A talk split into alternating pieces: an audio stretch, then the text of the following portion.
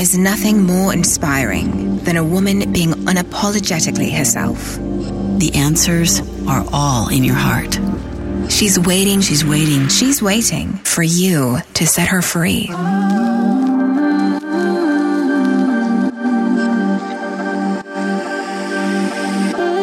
Welcome to Be You Podcast. I'm Jill Herman, and I am so glad you're here. I was broke, insecure, and craved approval. But with grit, hustle, and sacrifice, I still built a successful multi-million dollar business. 10 years in, burnout, I slowed down and looked inward. In that silence, I discovered that the same level of success could have come to me with much less effort and so much more joy. That's when I threw out the expectations of the world and chose to unbecome every single thing I thought I was supposed to be. And the real me was uncaged. It was far from easy. And in this podcast, I'll offer my entire journey as a roadmap so that if you're ready, you can finally be you.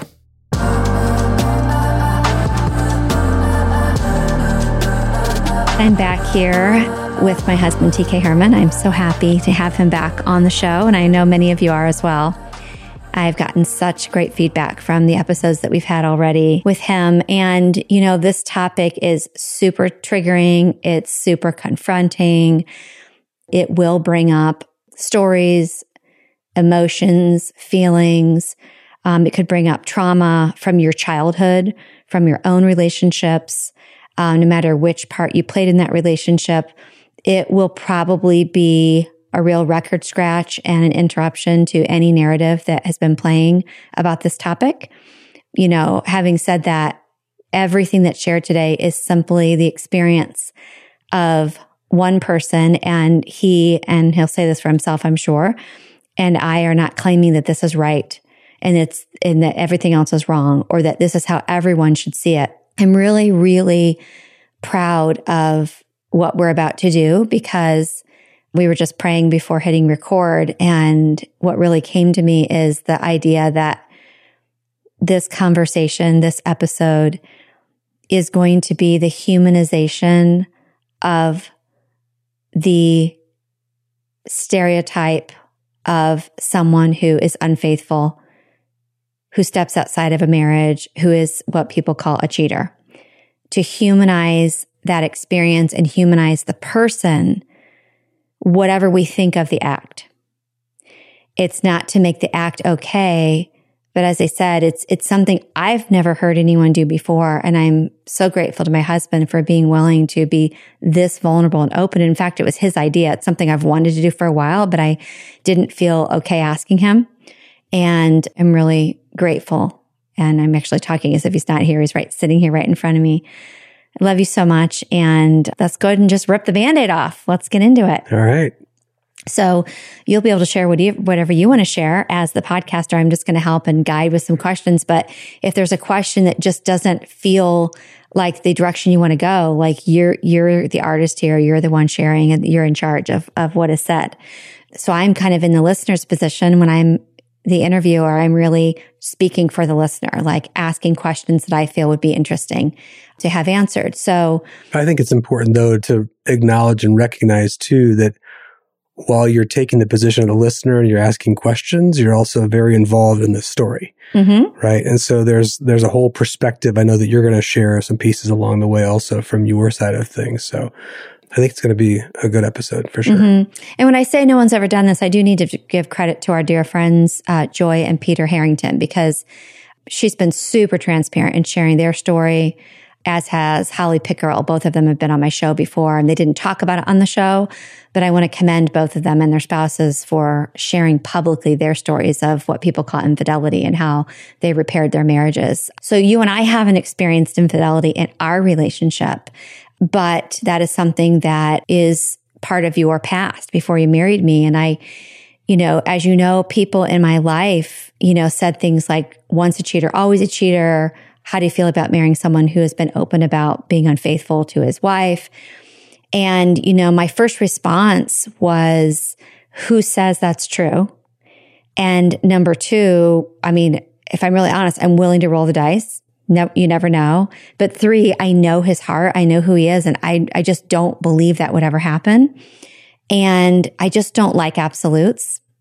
You know, I, when, I, when I was a nurse, there was a doctor once that said, don't ever let a doctor put an expiration date on a patient. If the doctor ever comes in and says to the patient, you have cancer, you have this long to live, you as a nurse need to say to that patient, ignore what he or she just said. That person is not in control of your destiny and you don't have an expiration date. You know, and so that reminds me of like the title of cheater or someone who's been unfaithful or once a cheater, always a cheater. We can buy into that or not. It's almost like saying, how dare you marry someone who, uh, who had trauma in their past? No one would ever say that right? Or how dare you marry someone who's ever been divorced in the past? How aren't you worried about marrying someone who had an alcohol addiction in the past? So let's talk about first the, the way I used to look at someone who had been unfaithful, much to no one's surprise. If they listened to our last episode, I was very judgmental because I was judgmental about everything, but I was very judgmental when I would hear of anyone, especially men, I'll be honest, who had been unfaithful in a married relationship. So in a committed marriage. And I'm someone who actually called a woman out once. I walked up to her in a public place and said, Hey, I just heard that you're the one who broke up my friend's marriage. You should be disgusted that you did that to them. And I am so embarrassed that I treated her that way. I, I was projecting my own pain and my own judgment onto her. But here, then many, many years later, I married someone who confided in me that he had done that. So let's catch everybody up. On the last episode, we had a conversation. We were talking about a conversation you and I had in a bar where I had invited you and your then wife to sit down with me because I wasn't struggling with whether, whether or not I wanted to follow through with divorce at all. I'd been separated for almost a year but I was having a lot of guilt from my community and from friends and from people in my church uh, about following through. And the person I was divorcing was begging me not to. And I came to you, as we said in the last show, and your wife at the time, coincidentally, and I will say coincidentally, it was probably serendipity, but she really was invited and at the last minute couldn't come. So it's just you and I high school friends, knew each other forever, having a conversation about me. And that's when what we didn't say in the last episode was you said, okay, hold on. Before I go on, when you ask me about how we have such a great marriage, I'm going to tell you something no one knows about me. I trust you. I've been watching you and I'm living vicariously through you. And what I mean by that is I've been unfaithful to my wife. I've cheated on my wife a few times and you opening up and sharing that with me I never felt any judgment when I heard it. It was true, true vulnerability. And you opened up to me friend to friend and human to human. And I saw so much pain and shame around it that you, you didn't have to tell anyone. Your, wife at the time had no idea. You had two friends that sort of had an idea. No one else knew. I didn't know. So let's talk about, let's just start there. Yeah, I think, you know, as we go back to that conversation, and, and I would certainly encourage any of the listeners to go back and listen to, I think it's episode 169 from a couple of weeks ago on our sort of story and divorce and so forth. But it was really, it was interesting sitting down in that conversation with you because when you say that, that you could sense the shame, that's one thing that I would absolutely say that I had I don't know that I consciously recognized that, but I hate, I hated that I had been unfaithful in the past. And I had such uh, a high regard for you and such respect for you. There was a moment in time where you started asking me some questions about, you know, you have this, you know, great marriage. How do you do it? You know, et cetera. And I was sitting there kind of you know, jockeying back and forth. Do I tell her the story, the whole story, the, the truth or not? And part of me that did not want to tell you the truth was, um, I didn't want you to judge me. You know, I really valued your opinion. I respected you greatly. You know, we were friends, but not like best friends at that point in time. I also did not want people to know that about me. I, I, I didn't like that side of me whatsoever. And it was in that, it was in really just a brief moment that you know, I really had sort of, you know, come to the conclusion in my mind that, look, I'm 42 years old. It's time to be a man. It's time to, to step up. And that's when I decided to open up to you and say, you know, what you see on Facebook isn't, isn't the reality. And I went ahead for the next, I don't even know, hour and a half or two hours and kind of unloaded on you. And you're, you're correct in saying that there were two people that knew part of the story, but I had never shared until that moment with you the entire story. And it was really in that moment that I said, okay, this is, this is where it's time for me to step up and be a man and face kind of what I had, what decisions I made in the past. Mm-hmm. And I also want to say, first of all, we don't owe anyone an explanation, but I do think it's interesting. And I personally feel I owe my audience an explanation, but you don't. I want to make sure you, the listener, realize that there was no intention to hide that at all. We, these episodes are super organic and they just flow. And when we had that conversation, everything we said was absolutely true.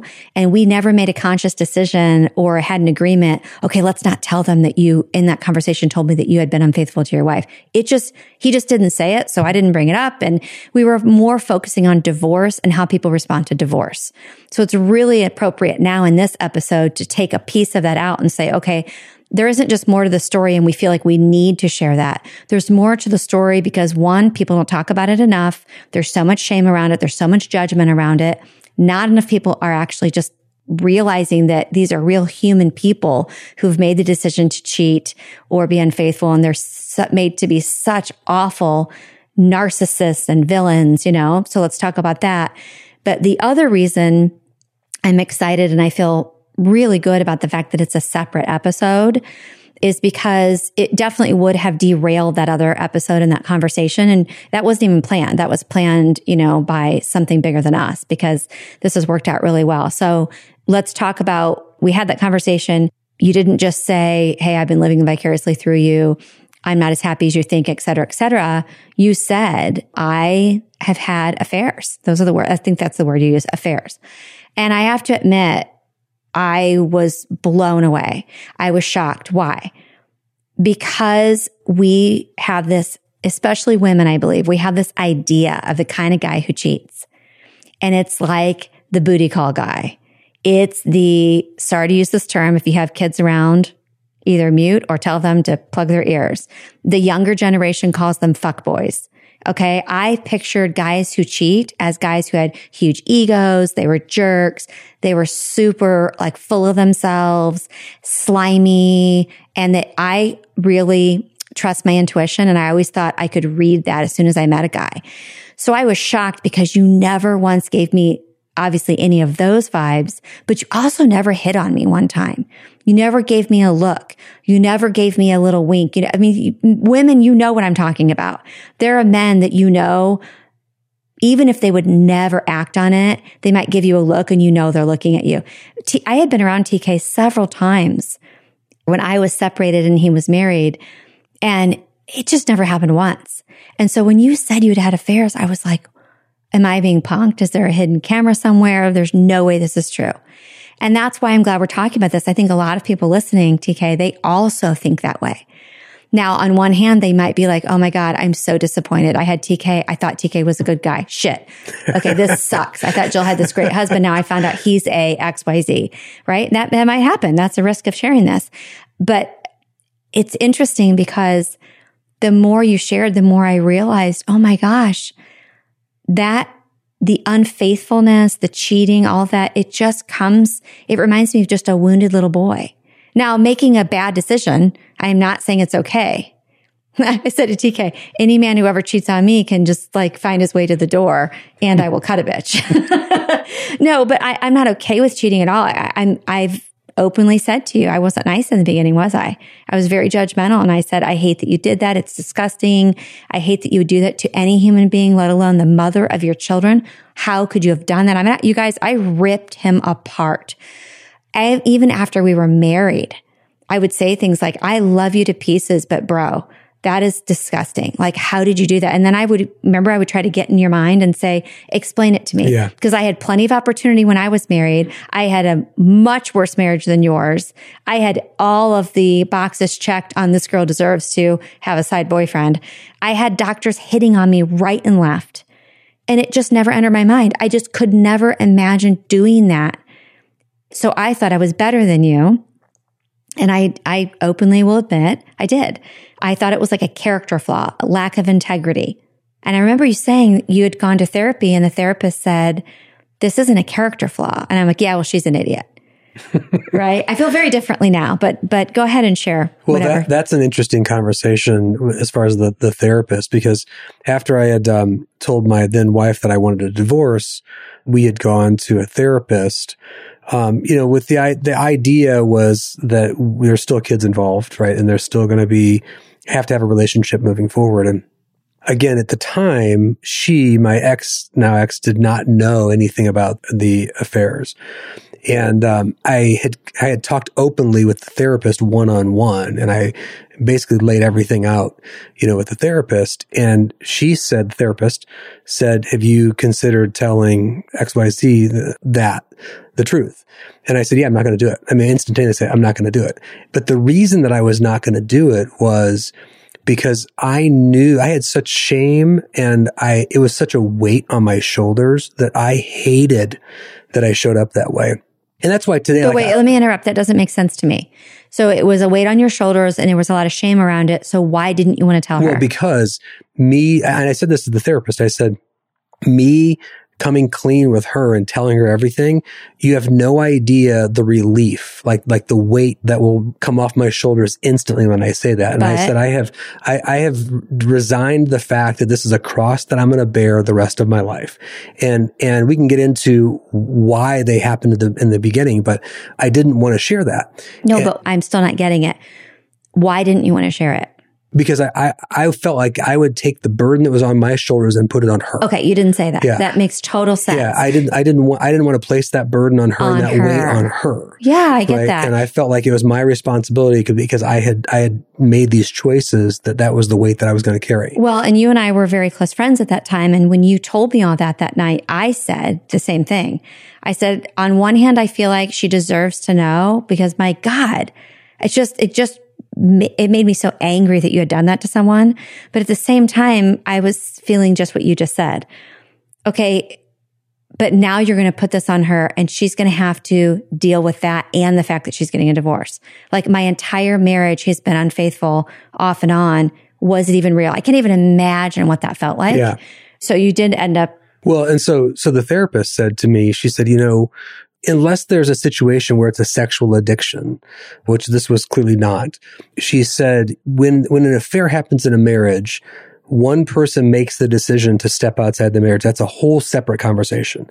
But both parties in the marriage are responsible for creating the environment where that's even a, an option, where that thought even crosses one of their minds. And she said to me, you know, you, totally fine if you don't tell her, but if you don't, just understand that, that she will never fully understand what's happening with the divorce And the and, the she relationship. Yeah. And the part that she played and she will go, and this is the part that really got me. She goes, she will go on to repeat those things in future relationships. And it was literally when she said that, I go, okay, I'll tell her tonight. And I went home that night and I just laid everything out. okay, Um, honey, before we get to that, I'm going to read something to our listeners. Amy Batuski, who's been on this show, let me pull this up. She put something on Instagram that has so much to do with what you just shared, and it was it's quite triggering and confronting, and it's it definitely probably pissed some people off and hurt some people. Yet I, I am now in a place where I believe this, not because I want it to be true, not because I'm married to you, because I spent a lot of our marriage not believing this and believing that you were the only one in the wrong with what happened in your last relationship. But I love this. I'm going to read the whole thing really quick. Okay. She said, I will never hate a man for you. You cannot count on me to call your ex a narcissist, to get on your ride and blame him for your problems or the downfall of your relationship. I will not take your side and let you off the hook. Every relationship takes two to tango. We all have a part to play. And it does not serve you for me to fall for your victim story and absolve you of your responsibility in whatever experience you co-created. I will stay fiercely loving of you and of him. I will remember his humanity. I will have compassion for his trauma, his nervous system dysregulation, his wounded inner child's coping mechanisms. I will remember your humanity. I will hold you to your highest by reminding you how you get free. You get free when you own your part. when you acknowledge where you sold out on yourself, where you violated your own boundaries, acted entitled, lost your voice, protected your heart with armor, got controlling. You get free when you give yourself grace and when you give him grace. He is imperfect and so are you. I deeply believe we're all doing our best given the trauma and limiting tools we ended up with. And I will bring you back to your best. I will not hate a man for you. I will love him for the gift that he is and was for you in helping to set you free. It's good. So yeah. good. And listen, you and I are in a different place. Some people listening be like, yeah, bullshit. I mean, Asshole. Who could do that? How could you do that? I don't say any of this and I don't share any of this in any way, shape or form to make an excuse to uh, expect somebody to give me grace. I mean, I'm also totally fine sharing this and I, sh- I actually share it fairly openly with people. And, and, I usually preface it with, with saying, don't judge me. But honestly, if you do, that's not my issue. Mm-hmm. Right. And so, but I share the story a lot because I, I, just think there's so much to learn from sort of what I went through. And it might help, you know, either somebody listening might be going through this, might, they might be the one that's me. They might be in a relationship with somebody that's me, uh, or they probably know of, of a relationship, you know, whether it's friends, family, whoever whomever. And honey, if they're in a relationship with someone who is stepping outside of the marriage, they either know it and they're looking the other way, pretending it's not true. They truly have no idea or they know it and they're trying to decide how to deal with it, etc. Because yeah. it reminds me of my previous marriage. I just had something come up while we were while you were talking. Isn't it interesting that we were both married to other people for 18 years? And I talk about how I had plenty of opportunity to be unfaithful. It never even entered my mind. I would have never done that, etc. Yet I was married to someone who was essentially cheating on me, but with alcohol right. and prescription drugs for 18 years. And guess what? I didn't know either. Like I knew a little bit in the beginning and I guess I, I looked the other way and I, I wanted to believe it wasn't true. So I didn't see it. And it wasn't until it came crashing down and really, really, really boldly hit me that I realized how bad it was and, and what was really going on. So I can kind of, I'm not comparing it directly, ladies, but I can kind of identify with the, the woman who is sort of being cheated on and kind of looks the other way or doesn't really know. Because people ask, how did someone not know? Like, because your ex had no idea. She even says today, no clue. No, but I would I would agree with what you're saying though that it's hard uh, being on the other side of especially in my story there were definite signs. But at the same time you have to give grace to the other person because if that's not even a thought like with you and and your ex in terms of alcoholism if that thought never crosses your mind you're not looking for signs you know by any stretch. And so I think that there was a part of me in the beginning of the process of being open about this that would that would look at her and say, how did you not see this? I can, I can list 10 different things, 10 ways that my personality changed. And, and in the beginning, I was almost in a way judgmental. This is going to sound terrible, but I was almost judgmental towards her. Like, see, this is an example of how you, you were not really in touch with our relationship. At the same time, again, when I go back and, and actually look at the fact that maybe she wasn't that way because she never thought that I would do that. Right? Yeah, I, mean, I remember a conversation with you where I because you said, you know, there there was one point in time where there were like phone records in the car. Mm-hmm. And she went out, how did she not, how in the world did anybody see that and not put two and two together? And I said, it's called trust. Yeah. I remember where I was sitting in my minivan when I told you that. I was almost angry, sticking up for her, saying, dude, the reason she didn't notice is because she trusted you. Like right now in our relationship, you would never, never look for evidence to, to see if whether or not I was being faithful to you because you trust me implicitly. Right. And I feel the same about you. So we could go so many different directions within the same topic. And I want to make sure we cover something that we haven't talked about. You know, there's a saying that I know does not feel good to you. So I want to share ahead of time that I appreciate you letting me say this. That just the term cheater, I know doesn't feel good to you. But there's a saying, once a cheater, always a cheater. I certainly don't know if I'm correct or not. And each listener probably has their own opinion on this. My theory on this saying is that one, it's catchy. And it's been said so many times over so many years, it's just become a term that people just use. I think that with my, my training, I would say that the reason we say it too is it's an excuse to armor up. If I assume once a cheater is always a cheater, then I don't have to open my heart up to someone who has that in their past. I can stand in judgment and I cannot look at my own stuff. And I can also not open my heart up to you because I'm so afraid that I might get hurt. And so it's easier to just label, we'll say you, I'm not talking about you in particular, label the person who has this in their past. And if you think about it, there are so many things that we carry into relationships that are quite similar. They don't carry the same type of pain and the same type of effect on another party as stepping outside of a marriage. Yet there's still hurt and betrayal. And my example is I was in a marriage where my husband stepped out of our marriage for substances. And I understand someone whose spouse was unfaithful might say that you have no idea. That's not the same. I could say the same thing to you. You're right. It isn't the same and you have no idea. It's still betrayal. Yes, it's different. It's still betrayal. So I'm just thinking about the fact that when we look at people who are, let's say, going to recovery and they have an open history of alcohol abuse or, you know, some sort of substance abuse, and then they get married. Let's say they get divorced and then they remarry.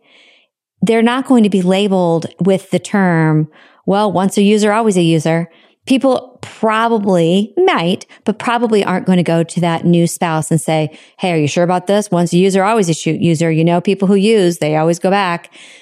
So I just find that interesting. Admittedly, I'm someone who used to say that about men who, especially who were unfaithful. And I think I shared that already. If I, if I didn't, um, I openly admit that I did. I was quite judgmental. I even confronted a woman who had had an affair with my friend's husband and I was not nice. So let's talk a little bit about that term. Once a cheater, always a cheater. I am your wife now. I don't believe that to be true, not because I want it to not be true, because I'm crossing my fingers or white knuckling it. I just, I, I know with you that that's not the case. Why do you think people say that? And, and what would you say if someone said to you, once a cheater, always a cheater? You're just going to do the same thing to Jill. It's interesting because actually a friend of mine said those exact words to me. You know, when after you and I were involved, I, I don't even think we were engaged yet, but it was pretty early on in our relationship. And he made the comment to me something, something effective. What about when I do this to, to Jill or when I cheat on Jill? And I'm like, I don't think you get it. You're not hearing what I'm saying that that's not going to happen. That's not even an option. And I also understand why people think that way. It's, it's truly a scarlet letter that you wear on your chest when you've, when you've been unfaithful and been labeled a cheater. But I think that, you know, you have to dive into why somebody takes that path. And again, I'm not saying any of this to uh, lessen the pain that I've caused people and all of that, but the reasons that I went down that path just didn't exist anymore, especially after I'd admitted everything that I had done and that weight was lifted off my shoulders. There was no chance, A, that I was ever going to go down that path again and put that weight back on my shoulders. And then two, in the relationship with you, I had everything that I'd been searching for, you know, all those years. And again, that doesn't excuse any of my actions in the past, but it's just not an option. And the other part that, but I understand why people think that way. And I would even understand too why you might always have a question mark in your mind. I'm not saying that you do. You can, you can, you can address and talk about how you felt in the beginning too, because I think that's an important topic. But I do know that, you know, I've said before that everybody, and especially you as my wife, will know the day that I die that I was as honest as I possibly could be with that word saying it, will never happen. It's like it's been washed away from my DNA, if you will. That, that, that's not something that would ever happen again. And again, I, I can say those words. It's just, it's watching my feet that are going to, you know, cause people to, to go, okay, he's, he's telling the truth. And that's, that's kind of how he is. Mm-hmm. And I don't want it to be too much about you. Thank you for sharing that you know, I want to also just focus on people in general who have that in their past. as we look at them, even if they're just someone from our church, they're our neighbor, they're in our community, they're the parent of one of our kids' friends, and we hear that they had been unfaithful, you know, just remembering that even if we are not in relationship with them intimately, when we armor up and we judge them, and even if we don't think we're being judgmental, but we're just saying a fact, people will say, I'm not judging him. It's just a fact. People who cheat tend to cheat.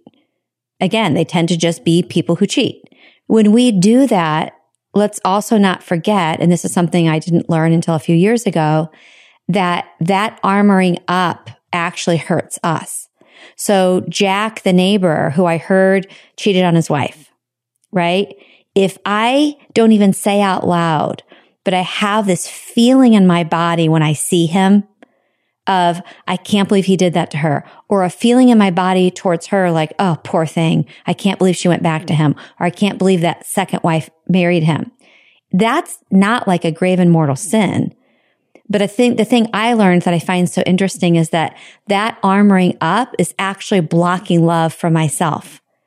That's actually blocking energetically abundance on some level because it's keeping me in a lower vibration. It's keeping me in a place. There's either, there's only love and fear. And when I say that, that or think that, even in the, the, the feeling sorry for the woman, that's still not love. Feeling sorry for someone and, and wanting to rescue them or feeling sympathy versus empathy does not come from love. Sympathy comes from the source of fear. Empathy comes from the source of love.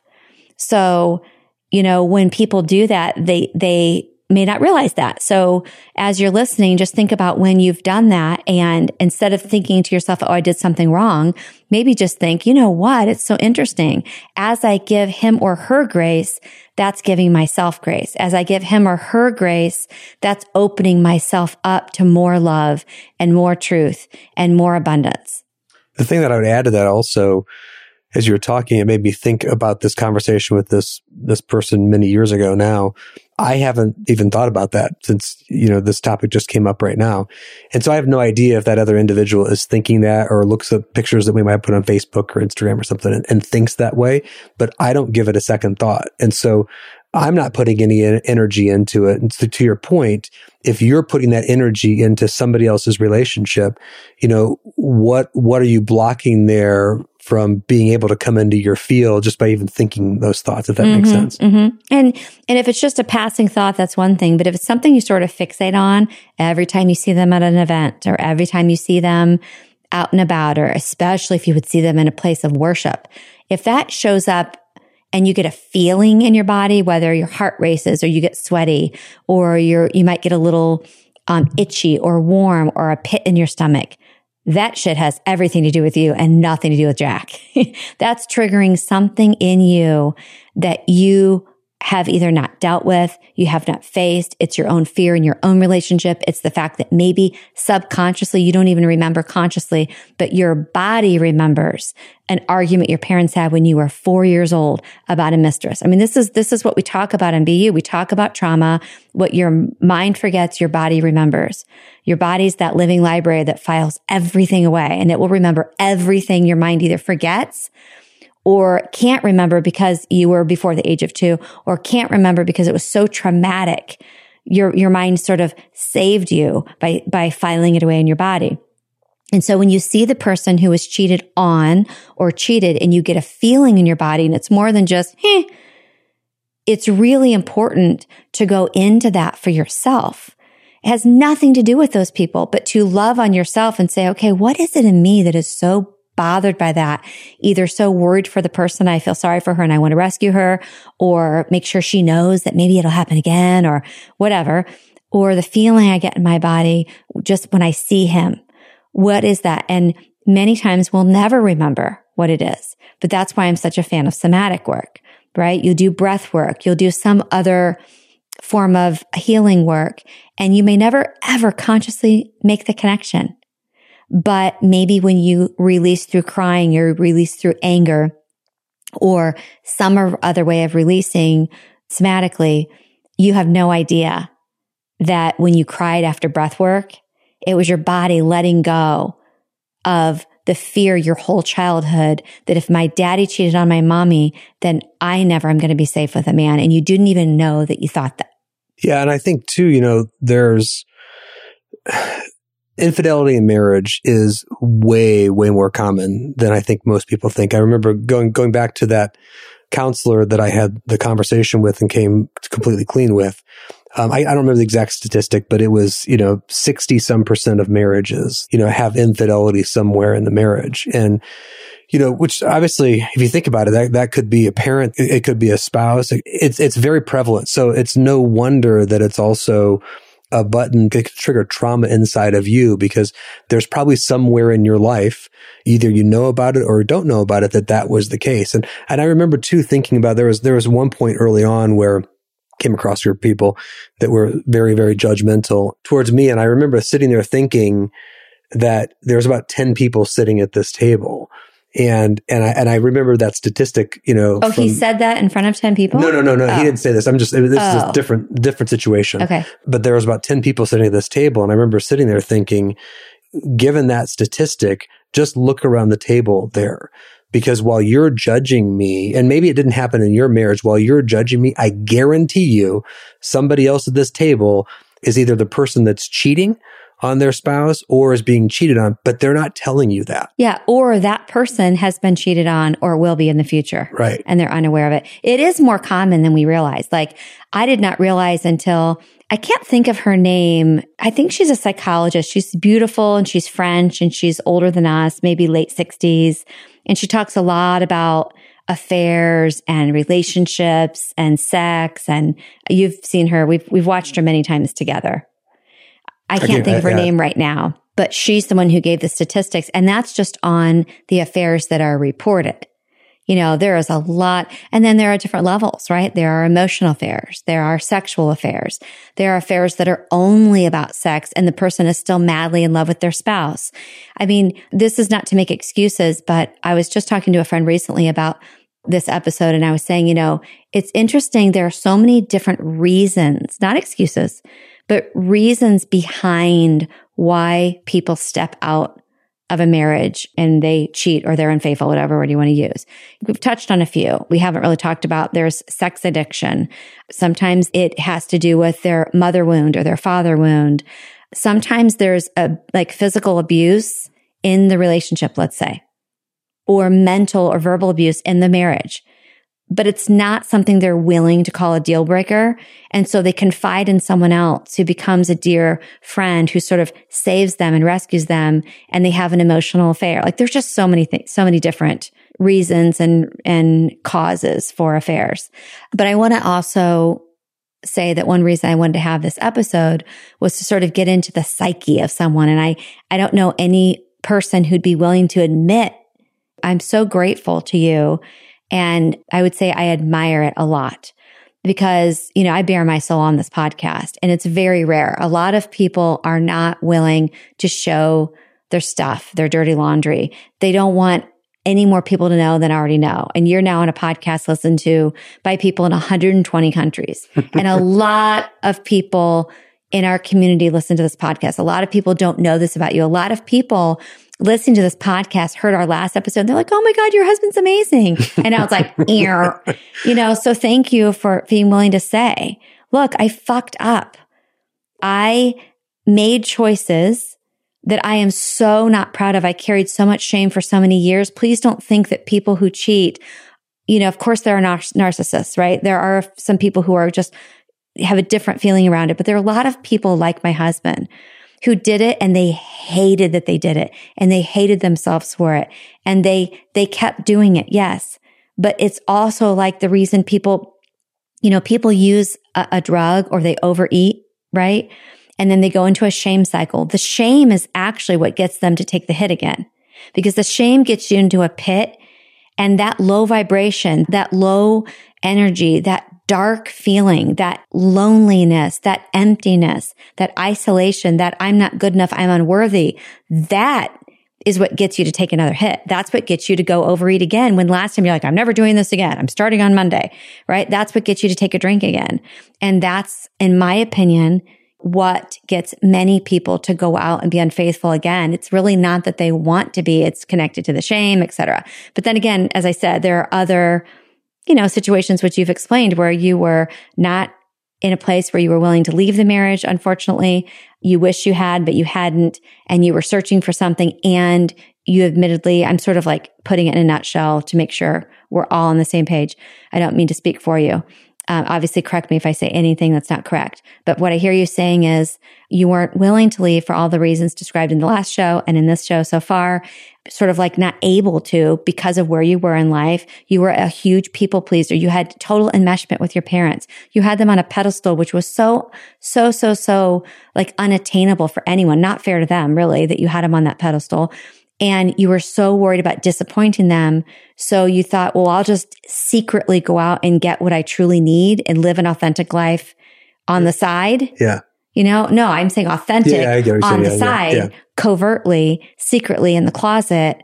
And then I'll go back to the life where I feel suffocated by, it's just like, uh, I started to say it's like uh, limbo, but it's actually more like a, a living hell that you would choose. I can definitely say that it was not, in- in hindsight, it it wasn't an enjoyable process. Some people might not like me saying that, but Why wouldn't they like you saying that? they might have a picture in their mind of of going out and hooking up with somebody and that kind of stuff. But the living a lie like that is not something that again, unless you're a true narcissist or and have no feelings, is not something that's a pleasurable thing you Mhm. know, by any stretch. And that's again back to the point of of me sort of coming clean, not only you know in, in my past, but even in this podcast for that matter. This is even even doing a podcast like this. Like I I don't I don't have any shame talking about this with Mhm. friends of ours. I'm very I'm very out uh, forthcoming. But this is just even one more layer because I'm even putting it out there in a much bigger way, right? To your point, with a much bigger audience. So yeah, I, I agree with that. I am curious though to flip things around. I think you, the listeners might find it interesting to kind of hear your vantage point, you know, because coming into a marriage, especially with your past, having uh, the trauma that you've had in your childhood and also in your previous marriage too, I think that's a big hurdle for for you to overcome. Also, in a way, I Mhm. mean, I, I don't want to put words in your mouth, but that might be interesting to talk about. Yeah, well, and speaking of coming clean, I've said this on the show before, so this isn't the first time. But if you're a first time listener, or maybe you didn't hear an episode where I shared this, I've been very transparent about the fact that I fell in love with TK before he was divorced. You know, TK was legally married and had told his wife, look, I, it's, this is how I feel. I'm finally making this decision. Don't want to be married anymore. But then it didn't go any further. They were unwilling. I would say they, I don't want to, I don't want to speak for her, but you were unwilling to tell your children that you were getting a divorce because then it, it, it ties to the same issues we talked about before. And you, you know, wanted to wait an entire summer for like your son to get through his sports, et cetera. And so really what I should have done, the ethical thing to do and the thing that would have been best for me for sure would have been to then say, okay, then I, I'll see you in six months or five months or whatever it is. Um, although we didn't have a relationship, we were madly in love. We were messaging each other. Now it wasn't in secret though. I mean, your ex-wife very much knew that the marriage was over, that you were getting a divorce. But the problem is the world, as in our community, didn't know. So that's why it looked like we had an affair.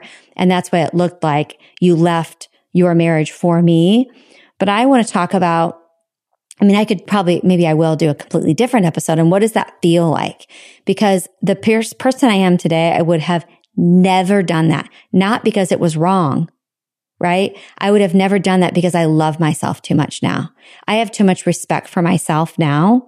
I would have said to any man, clearly we are soulmates. Clearly, you know, you've been living this way for many years and you're ending your marriage, but I actually don't want to be in any kind of relationship with you, not only until the divorce is final. Eh, I don't know about that actually. I, the paperwork is silly and it took forever because of financial stuff. But I would say to any man, or if I were back in those shoes, I would say, I don't want to be in a relationship with any man until he has done the healing work that it takes for a minimum of six months, minimum after getting divorced, probably a year. I probably would say, look, if we're meant to be, I'll see you in a year. But I, as you said about yourself, I'm not the person I was then. And I'm not, I wasn't then the person I am now. I did the best I knew how. And so in that circumstance, I, my heart already opened up to you. I found something I didn't even know existed. I wasn't out searching. I said I would never marry again. My husband had been out of our house for a long time. We were done, done, done, right? And I never wanted to marry again. I said I was going to put everything into my faith, my business, and my children. And that was it. And I, I truly said, I mean, I, I, in my 60s, 70s, I won't be married again. So I wasn't searching for a soulmate. I wasn't searching for love. I wasn't searching for any of that. I had a friend in you and then once you had that conversation with me and told me what you told me, I was like, this is so crazy because I was literally just thinking to myself, if I ever would be in a relationship in the future, it would be with someone exactly like you or, or it would be something that would give me what I feel like I get in our, in our friendship. And so that's not what you asked me, but I want to share that, that that was brutal. It was awful. It broke my heart into a million pieces. I, I actually felt, TK, like you were cheating on me. And I, we worked with our, our coach, Steph, and he said, because you kind of, he kind of was. Like that's a whole different, kind of a different topic, but it's part of the same one where, you know, I understand someone listening might go, girl, please, he was married. Okay. But it's, it's also like he was not emotionally, intimately, anything connected to his ex wife. And they were not telling the kids yet, but she cl- absolutely knew that he had feelings for me. And she absolutely knew that they were getting a divorce. It was just a matter of telling the kids after the sports season is over after the summer and working out logistics financially. Like it was just, that was it. It was done. But so someone might say that, but if you're someone who has ever been in a relationship with someone, or maybe you meet someone in the future and they're in a place where they're not quite yet divorced. You have to follow your own heart and your own intuition. But as your friend here, my advice is to run the other direction and know that if it's meant to be, it, you will find it. You will find each other again. Because the part that I can't explain to my husband is I felt like a mistress. I felt like a side piece. I didn't know when he would, you know, tap me on the shoulder and say, okay, you get to come out of the closet now. Now we can, you know, pursue a relationship. It was, he was a hundred percent in charge. I had no say in anything, but I also had no idea what was really going on. Meanwhile, I had already opened up my heart. I was already, already madly, madly in love with him but I knew that this was my future. And as they say in Harry, when Harry met Sally, when you find the person that you want to live your, the rest of your life with, you want the rest of your life to begin right now, like as soon as possible. And I didn't get to do that. Now I'm not saying he had it easy, but it was just brutal. Brutal is putting it mildly because one, I was getting the wrath of community. I was getting the just venom and just nastiness from his friends. I mean, just messages on Facebook calling me a homewrecker, calling me a whore, calling me a slut. Um, her girlfriends messaging me and saying horrible things to me and about me. Of course, no one knew our side of the story. No one knew really what happened or what didn't happen. But I had to endure all of that, but I had to endure it alone. So although he wasn't in a relationship intimately and in a traditional marriage anymore. He was still living at his house.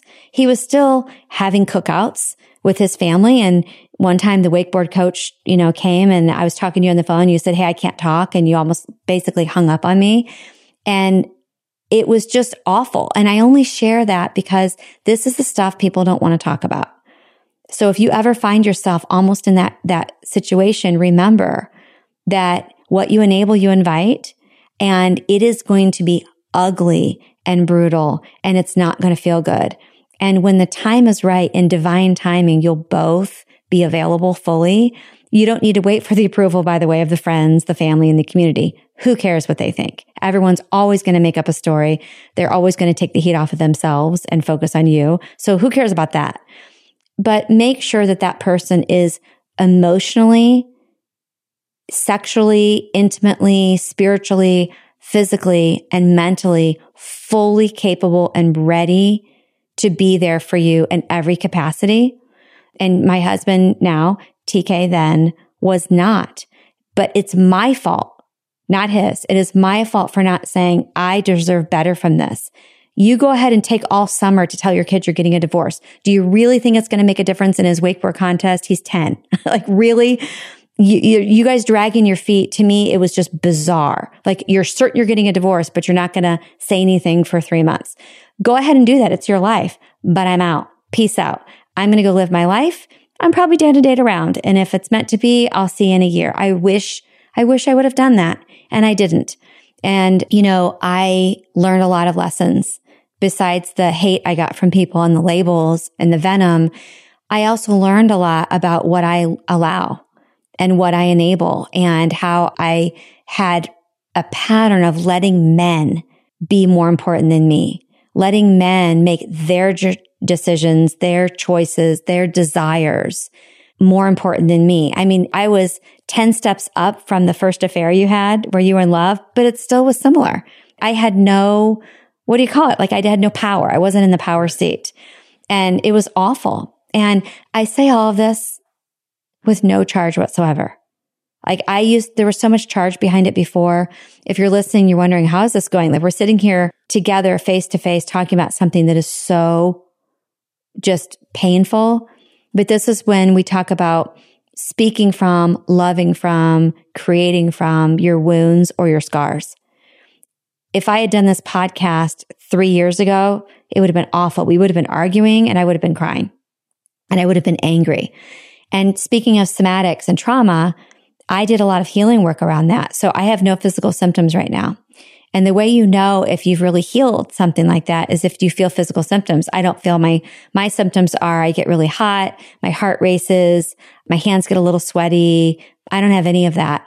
I don't have any feeling that I want to cry.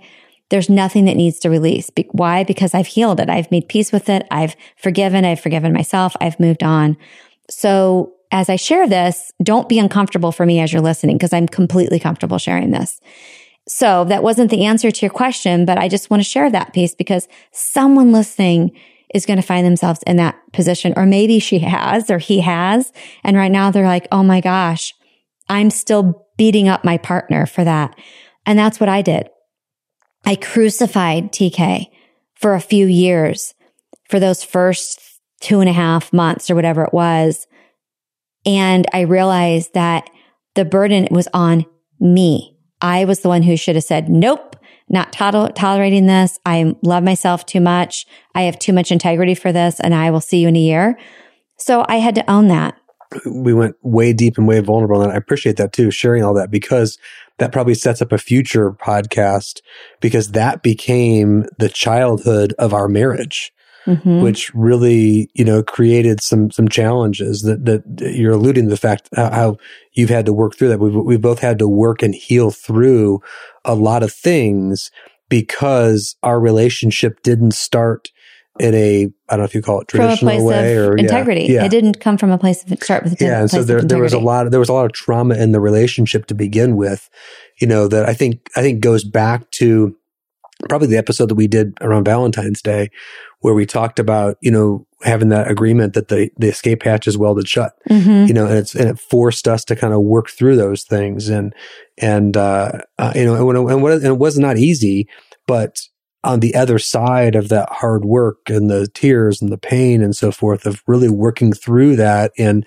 and seeing sort of the truth inside of both of us through that process and those, in that time period has made, I think, our relationship just that much stronger. Mm-hmm. I do think we, let's do another episode where we talk about that. You know, as you look at your relationship, look at the childhood, so to speak, of your, the relationship that you're, you're, you're in. That's the foundation that was laid, just like your childhood and your own life. And so if there's trauma there, you got to go back and clean that up. And it's unfortunately only you can do it for you and your partner can only do it for them. And then the healing happens with both of you. You cannot. I wanted him to somehow fix it by groveling or apologizing or, or sort of writing my name. or my reputation. And unfortunately, I had to go in and do that work myself. And then he had to do the work in himself to forgive himself and also to be able to show empathy towards me because he was going through his own stuff. Imagine, again, no one's asking you to feel sorry for my husband, but just imagine how that feels that you finally decide, I'm finally a man. I am 42. I am finally going to live an authentic life. And I'm, people may not like it, but you know what? Mom, dad, friends, everybody, I, I'm so sorry if this hurts, but I am ending this marriage and I'm finally going to live the life I've always wanted to live. And then you're like, uh, but now that my wife and I have talked about it, we can't quite do that for another few months because we're worried that it'll uh, bother our son and hurt his wakeboarding, you know? So I'm sure that wasn't easy to be in love with me and be in that position where you couldn't really tell anyone what was happening. People were all talking and you knew that I was off completely by myself. I mean, every weekend that he was with his family, and even though he wasn't in a relationship with his ex anymore, they were cooking out, they were doing stuff. They were, it was like nothing was going on. Imagine how the torture I lived through because uh, for every Friday and Saturday night, I did stuff with my kids or they were with their friends or they were with their dad and I was alone. And that was really hard. So yeah, let's do, we'll do an episode about that. That'll be really good. And I think another episode we need to get, do together, which I've already shared on the show before is when I wanted to have a baby and you didn't. And this, the brutal journey of that. I mean, that's something that, I mean, that'll be like a six hour podcast, probably. I mean, I've shared it with my friends here on Be You, but I think we should get into that too as well. So, but right. hang on, before, yeah. before we wrap things up though, are there, is there anything that? Well, I want to go back and answer your question. Yeah, okay. That's what I was going to go back yeah, to. Yeah, yeah. Sorry. So I went off this long tangent, but I think it was a good one. So what TK asked me about 10 minutes ago was, what effect did it have on me? I'm going to put it in brutal terms, TK. You can handle it. What effect did it have on me marrying a cheater? I married a cheater, cheater, cheater, pumpkin eater. I married a guy who was known in our whole community and everybody knew, my family, everybody knew that he had had multiple affairs in his previous marriage. Ew.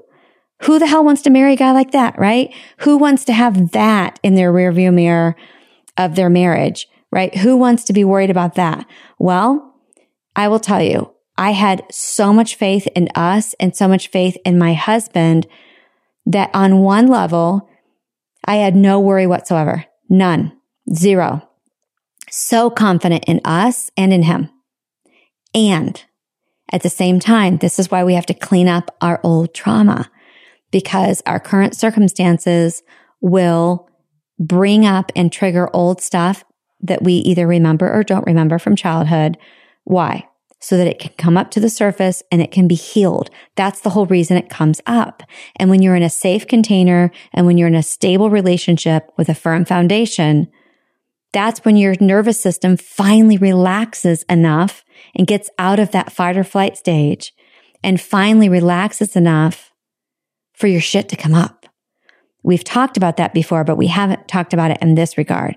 So one of the things that came up was I didn't realize I didn't trust men. I never had that story. A lot of women are like, oh, men are assholes. I'm like, no, they're not. I love men. They're great. I have a great relationship, relationship with my dad. I have a great relationship with my brothers.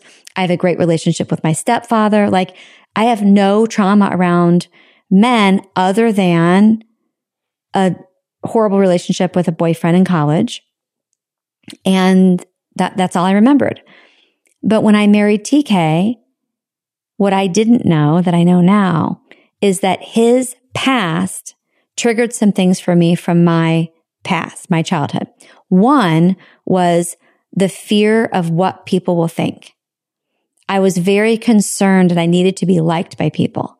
And so when I married him, I would be very concerned if he would be like with someone from work let's say at an event and I didn't want people seeing him talking to a female alone because I was worried that people would think that he was being unfaithful because I was, I was trying to control the perception people had of my husband. And why would I do that? Well, one, that's people pleasing. People pleasers, by the way, are very controlling. They just don't know it. People, people who are people pleasers are actually simply trying to control the perception that people have of them. That's why they, they're people pleasers. It's not because they're nicer people. So I was people pleasing. I was trying to control the perception also because I thought it reflected on me. In my childhood, I was always embarrassed of my home, embarrassed of like my, my family as far as the way my parents showed up. I was constantly worried about what everybody outside thought of me. I always felt like I was like a fish living in a fishbowl and the whole world was looking in the fishbowl at me and my family. So I was constantly trying to patch things and cover things and and make stories up to hide things. You know, my parents really they're fine. They weren't fighting. Oh yeah, the shutters that are falling off the outside of our house. Oh no, the painters left, but they'll be back. I was constantly like doing almost the same behavior that TK had to do to cover up his affairs. I was constantly running around making sure the narrative was what I wanted it to be because I didn't want to face reality. So when I married TK, I know now that one of the big triggers for me from what his infidelity in the past wasn't, will he do this to me? It was, what do people think of me in my marriage? They're going to think this marriage I have with him is a sham. They're going to think that he's going to do it to me and he's a nice person. I don't want people to think that of my husband. Or I don't want to look bad and look like a wimpy, you know, loser. So there's that. So how would that manifest? That would manifest in jealousy. That would manifest in me saying, well, who all's there? How many people are at the table? Like, well, what do you mean you have a female sales rep and you're going to go to lunch with her? Yeah, I'm not okay with that. Now, side note, all of his affairs in the past were somehow connected to his employment. He somehow knew these people through work. So that was a whole trigger for me as well. But it was mostly of what worried about what other people would think if they saw. And then the other thing is, if I'm really honest, I'm not proud of this. I used it against him like a weapon. Like when we would get into an argument or there would be something else going on in our marriage, I would say things like, yeah, well, at least I never cheated on someone or, um, yeah, well, you wouldn't know because you're the guy who cheated on your wife for 18 years. I mean, I was mean. It was mean. It was not okay. But that was my stuff coming up. That was my fear mm-hmm. coming up. That was my insecurity coming up.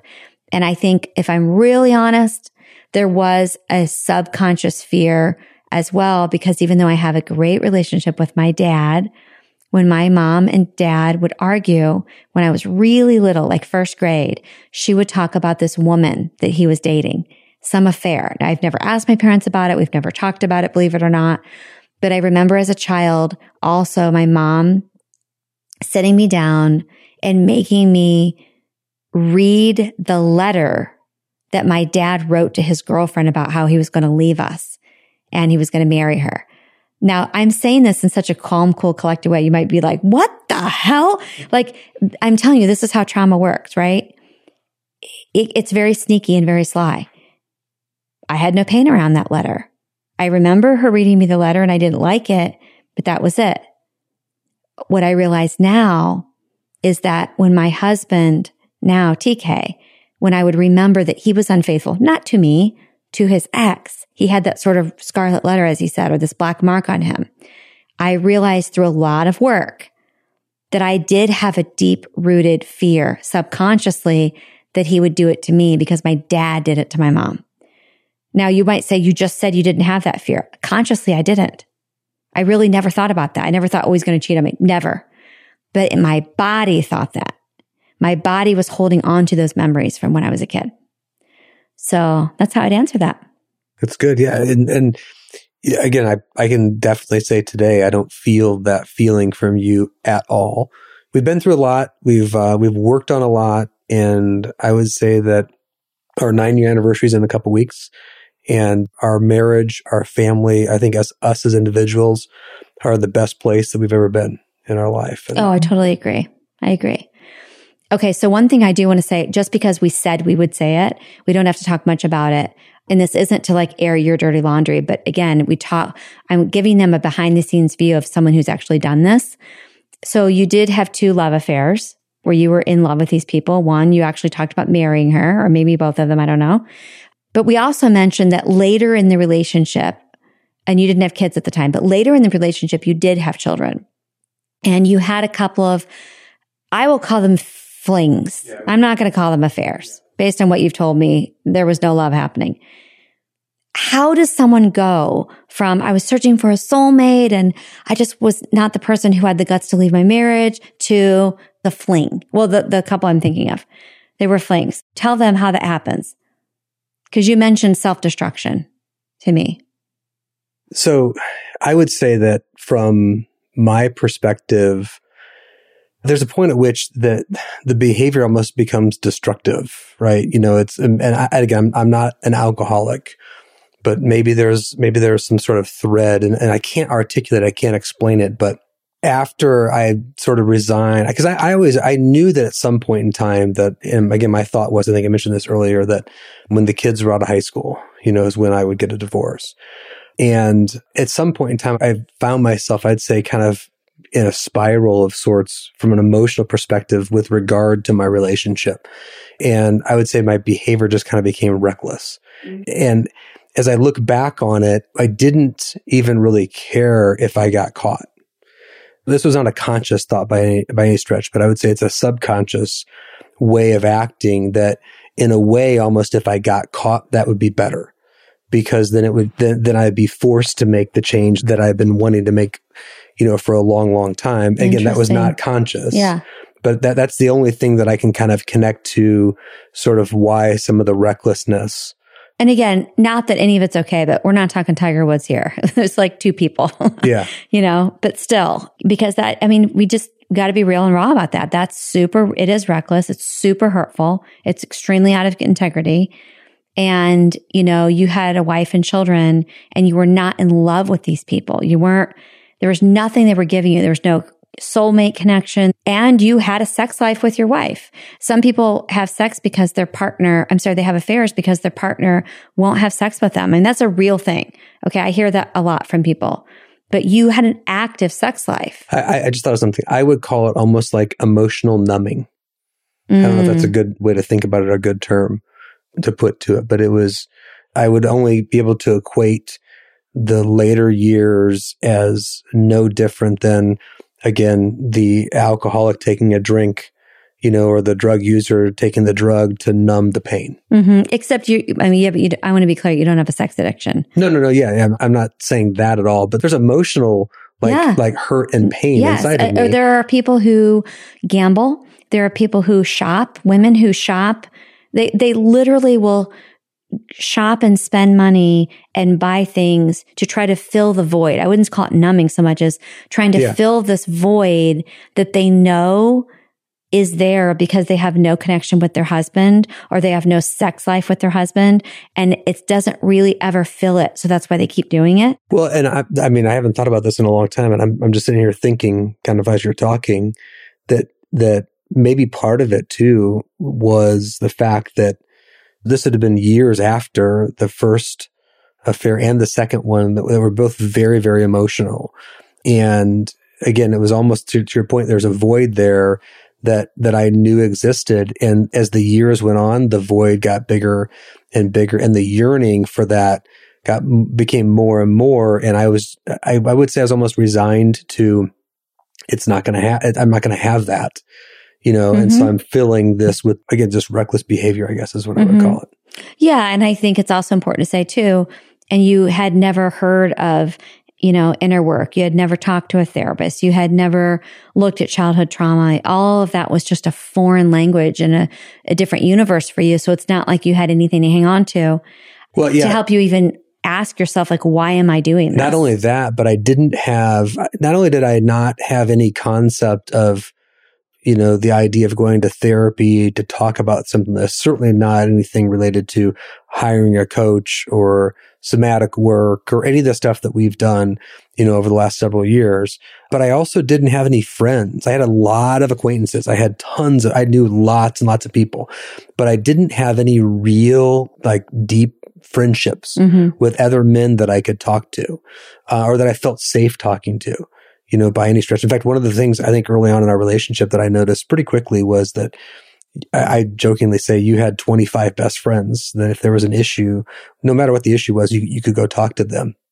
And I realized that uh, while, I, while I knew a ton of people, I didn't have anyone like that. I could go pay a therapist 150 bucks an hour, you know, and so that was one of the things that I sort of set on a quest to build those kind of friendships with other men. Mm-hmm. Okay. So we're going to wrap here. And, you know, I just want to say that if you're someone who has experienced this and someone was unfaithful, I can't even imagine what that betrayal feels like. I want to be really clear that this episode is not to explain it away or justify it or say that your pain isn't real or to say that, well, it's, it's, as long as you understand why people cheat, now it's okay. Not at all. What I wanted to do with this episode was humanize the person who does it. I wanted to get into the psyche of someone who's done this, who's a really good person, who's not a narcissist, to understand like, how does this happen? You know, and to remember that it does take two to tango, you know, that it does, it is a co-creation on the part of both people. Although it's not okay and it's out of integrity to step outside of a marriage and have any type of affair with someone else, although it's not okay and it's, it's wrong, even though we, we don't like to use the term wrong a lot on this show and no one deserves that. It's interesting to just take our armor down for a minute and get behind the why of it. Yeah, but why does that happen? You know, and how is it that the spouse didn't have any idea? Like what part did that play? You know, how is it that there was no conversation around the level of or the lack of intimacy in the relationship. You know, how did that breakdown happen? Okay, honey. So thank you so much for your vulnerability and for your time and for sharing something that I'm sure was really, really, really uncomfortable uh, to share. And just know that it 100% is a gift to the world. And however people choose to receive it is a reflection of where they are in their journey. I appreciate you having me on the show again. Thank you very much.